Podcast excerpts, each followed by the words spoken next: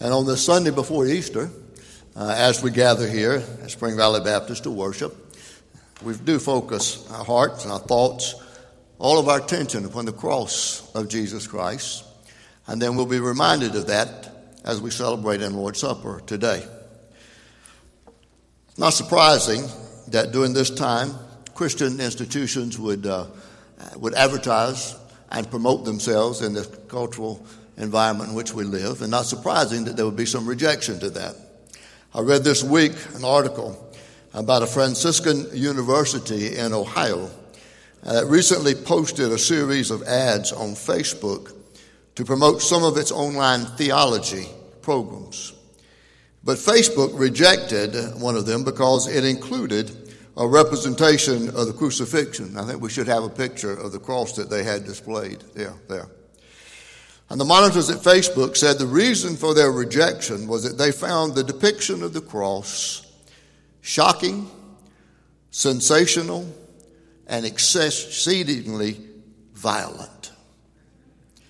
Well, the Franciscan University of Steubenville responded with a blog post that no doubt surprised Facebook. They agreed with Facebook's assessment, and this is what they posted. Indeed, the crucifixion of Christ was all of those things. It was the most sensational action in history. Man executed his God. It was shocking, yes, for God to take on flesh and be obedient unto death, even death on a cross.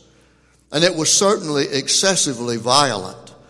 A man scourged to within an inch of his life, nailed naked to a cross, and left to die all the hate of all the sin in the world, poured out its wrath upon his humility. That, in essence, is the story of the cross. And here in our time of worship together and in your life groups, we'll focus on the crucifixion scene that John gives to us in his narrative in John 19, verses 16 through 30. And then we're going to also add Isaiah 53 as we prepare our hearts uh, for celebrating the Lord's Supper and being reminded of the cross and the sacrifice that Jesus made for us. So if you have your Bible app or your Bibles or whatever you're going to do, follow along with the scripture on the screen. Uh, let's look at John's Gospel, chapter 19, beginning in verse 16. And even in these words, we cannot really get a grasp of all the horror and the pain and the sacrifice that was involved in Jesus' crucifixion and the death that he suffered on that cross. So John writes and says, finally, Pilate handed him over to them to be crucified. So the soldiers took charge of Jesus, carrying his own cross. He went out to the place of the skull, which in Aramaic is called Golgotha. Here they crucified him, and with him two others, one on each side, and Jesus in the middle. Pilate had a notice prepared and fastened to the cross. It read, Jesus of Nazareth, the King of the Jews. Many of the Jews read this sign, for the place where Jesus was crucified was near the city. And the sign was written in Aramaic, Latin, and Greek. The chief priest of the Jews protested to Pilate, Do not write the king of the Jews, but that this man claimed to be king of the Jews. Pilate answered, What I have written, I have written. When the soldiers crucified Jesus, they took his clothes, dividing them into four shares, one for each of them with the undergarment remaining. This garment was seamless, woven in one piece from top to bottom. Let's not tear it, they said to one another. Let's decide by lot who will get it. This happened that the scripture might be fulfilled, which said, They divided my garments among them and cast lots for my clothing. So this is what the soldiers did. Near the cross of Jesus stood his mother, his mother's sister Mary, the wife of Clopas, and Mary Magdalene. When Jesus saw his mother there and the disciple whom he loved standing nearby, he said to his mother, Dear woman, here is your son. And to the disciple, Here is your mother. From that time on, the disciple took her into his home. Later, knowing that all was now completed, and so that the scripture would be fulfilled, Jesus said, I am thirsty. A jar of wine vinegar was there, so they soaked a sponge in it put the sponge on a stalk of the hyssop plant and lifted it to Jesus' lips. When he had received the drink, Jesus said, It is finished. With that, he bowed his head and gave up his spirit. Even in these words, as we read, as simple as they are, we cannot grasp the full significance and the impact of the crucifixion and what a horrible death it really was. All the wrath of all the sin of man was poured out upon Jesus as he died upon that cross, nailed there before all humanity to see that day. And you see, first century uh, executions were not like what we try to do today to give some sense of decency or preservation of any measure of dignity to the criminal. But on the contrary, the Roman government wanted these criminals to serve an example to everybody else who might think about committing a crime, Uh, especially trying to rival the Roman government. And they wanted them to suffer and agonize all the torture that could completely be humiliated into the criminal. And so that's what we see today in John 19. We see the passion of Christ, his suffering on the cross. And he bore the full suffering, the consequences of being nailed to that cross. As we come today to this Palm Sunday, but the Sunday before Easter, in which we will remember the cross and, and the death of Christ, I think it's interesting that when we use the term the crucifixion, those two words, the crucifixion, that even in the secular, uh, post Christian kingdom in which we live today, most everybody knows what we're talking about. And we're talking about the death of Jesus Christ, his crucifixion on that Roman cross. You see, no other death in human history can have that same heritage. It's the cross of Jesus that stands alone. There were thousands upon thousands of, of people who were crucified on crosses by the Roman government, but only one has any significance at all. And that's the death of Jesus Christ, his crucifixion on that Roman cross. It was world transforming. And why? It was world transforming because that was the pre planned, intentional will and act of God to deal with the seriousness of our sin. And so then we ask, why the cross? And how do we measure the seriousness of sin? See, how do we measure the seriousness of sin and the incomparable vastness of God's love for us?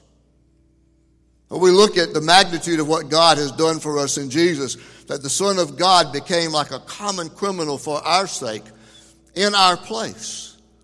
And the promise of this display of God's love is woven all throughout the Bible.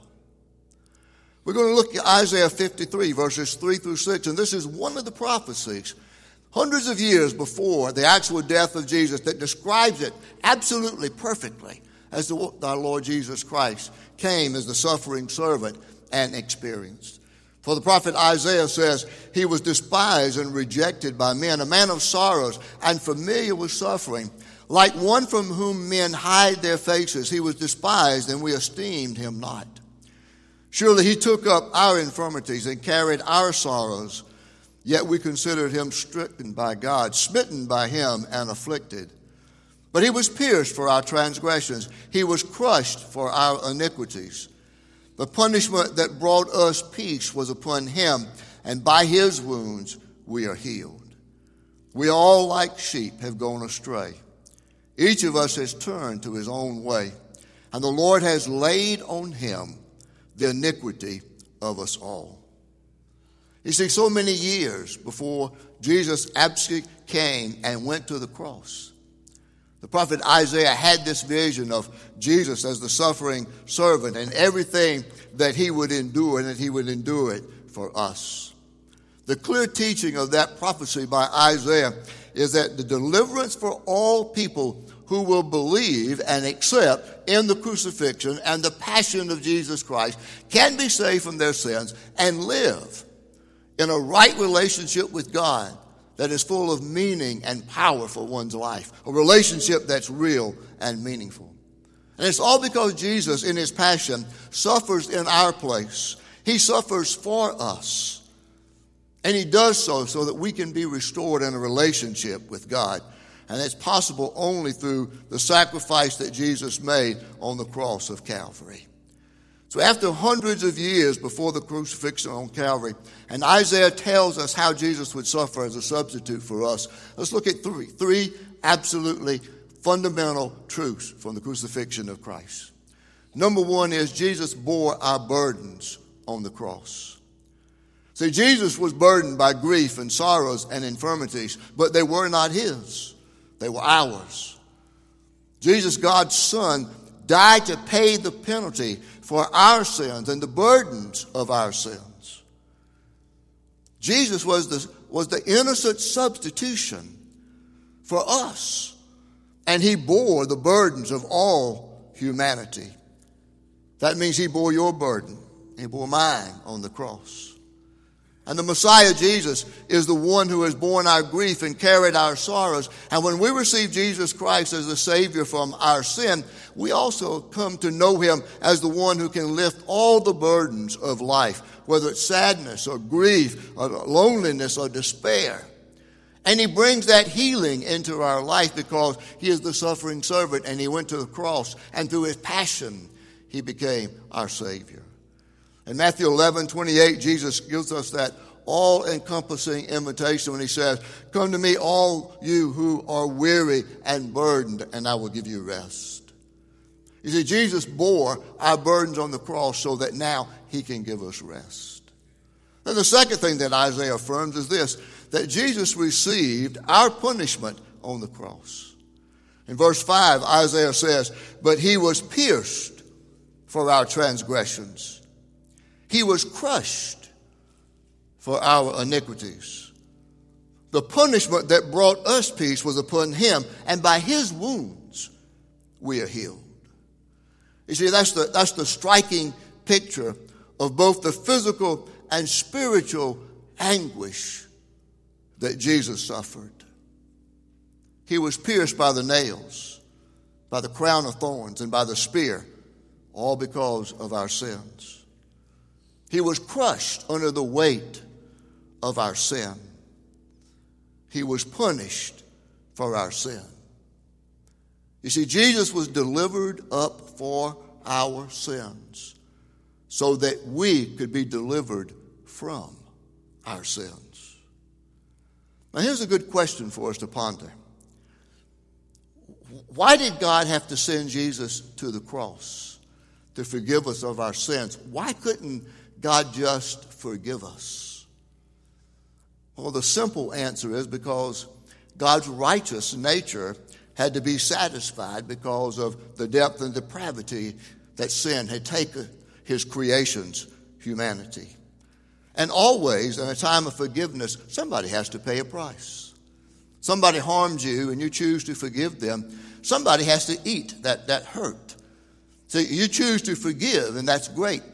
But there is something that still lingers, and you have to deal with that. And you have to decide what you're going to do with that. Take another example of that. And, you know, some of us waited around for the next round, the last round of, of the stimulus checks, the third ones that have come from our government. And the government is not gracious in giving you these stimulus checks because the government doesn't have any money.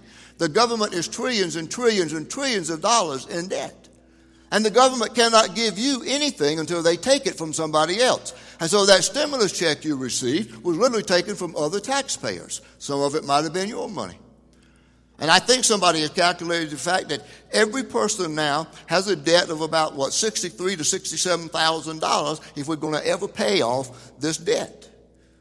I saw a picture on Twitter this week of somebody celebrating, a family celebrating the birth of a child. You see this innocent child that's there in that picture. And, and the caption underneath it was, She already has a $67,000 debt.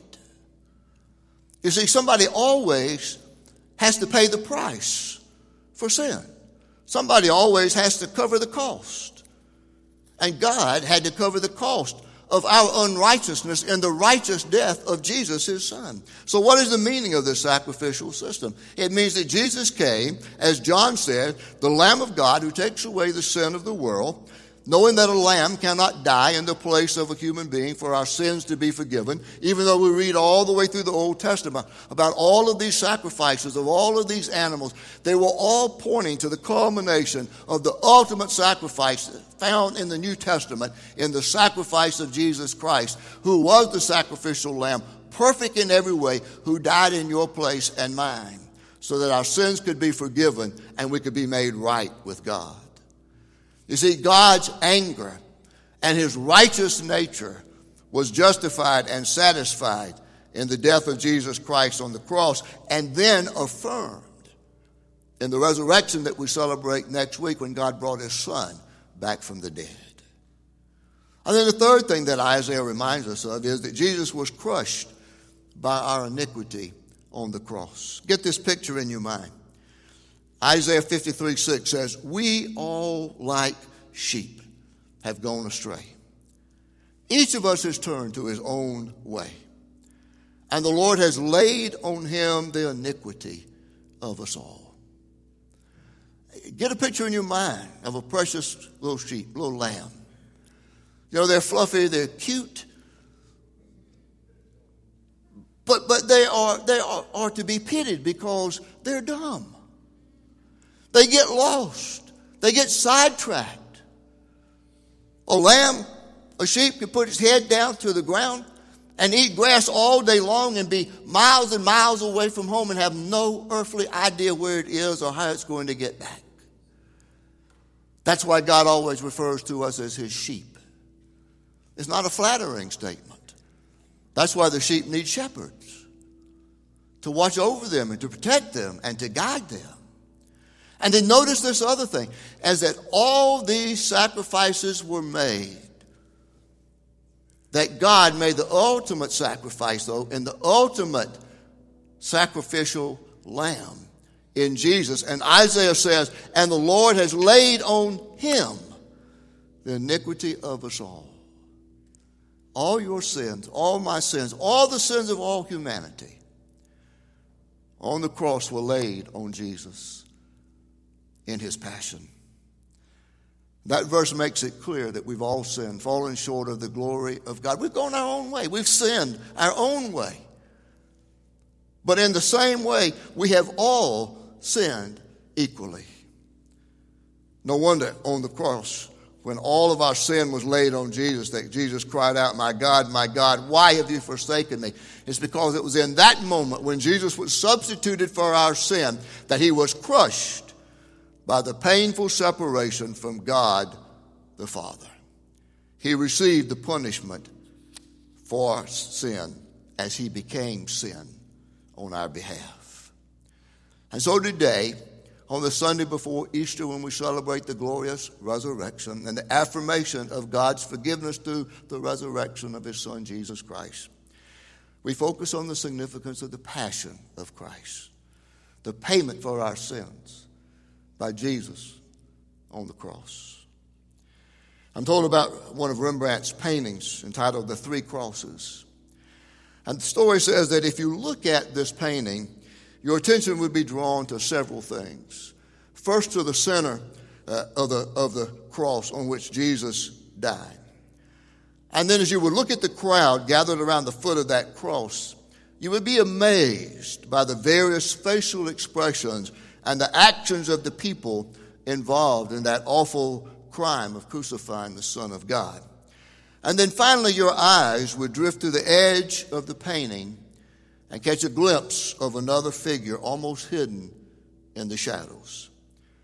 And all art critics say that this is a representation of Rembrandt himself, that he painted himself into that picture of the three crosses to remind himself that he was responsible for nailing Jesus to the cross because of his sins. All of us could be substituted in that painting, couldn't we? because we've all sinned. But remember today that Jesus, in his passion, died on the cross of Calvary in the crucifixion. So that as you believe in him, you trust in him, you confess your sin and you repent of your sin, you can be made right with God. Your sins can be forgiven. And Christ will be the forgiver of your sins and the leader of your life. If you're a believer in the Lord Jesus Christ, then you're invited to partake of the Lord's Supper with us today. As we do so in a different manner than we've ever done it before. But it's always the same story, the same passion, the same truth. That this is a reminder of the suffering and the sacrifice that Jesus made. that we might be made right with God.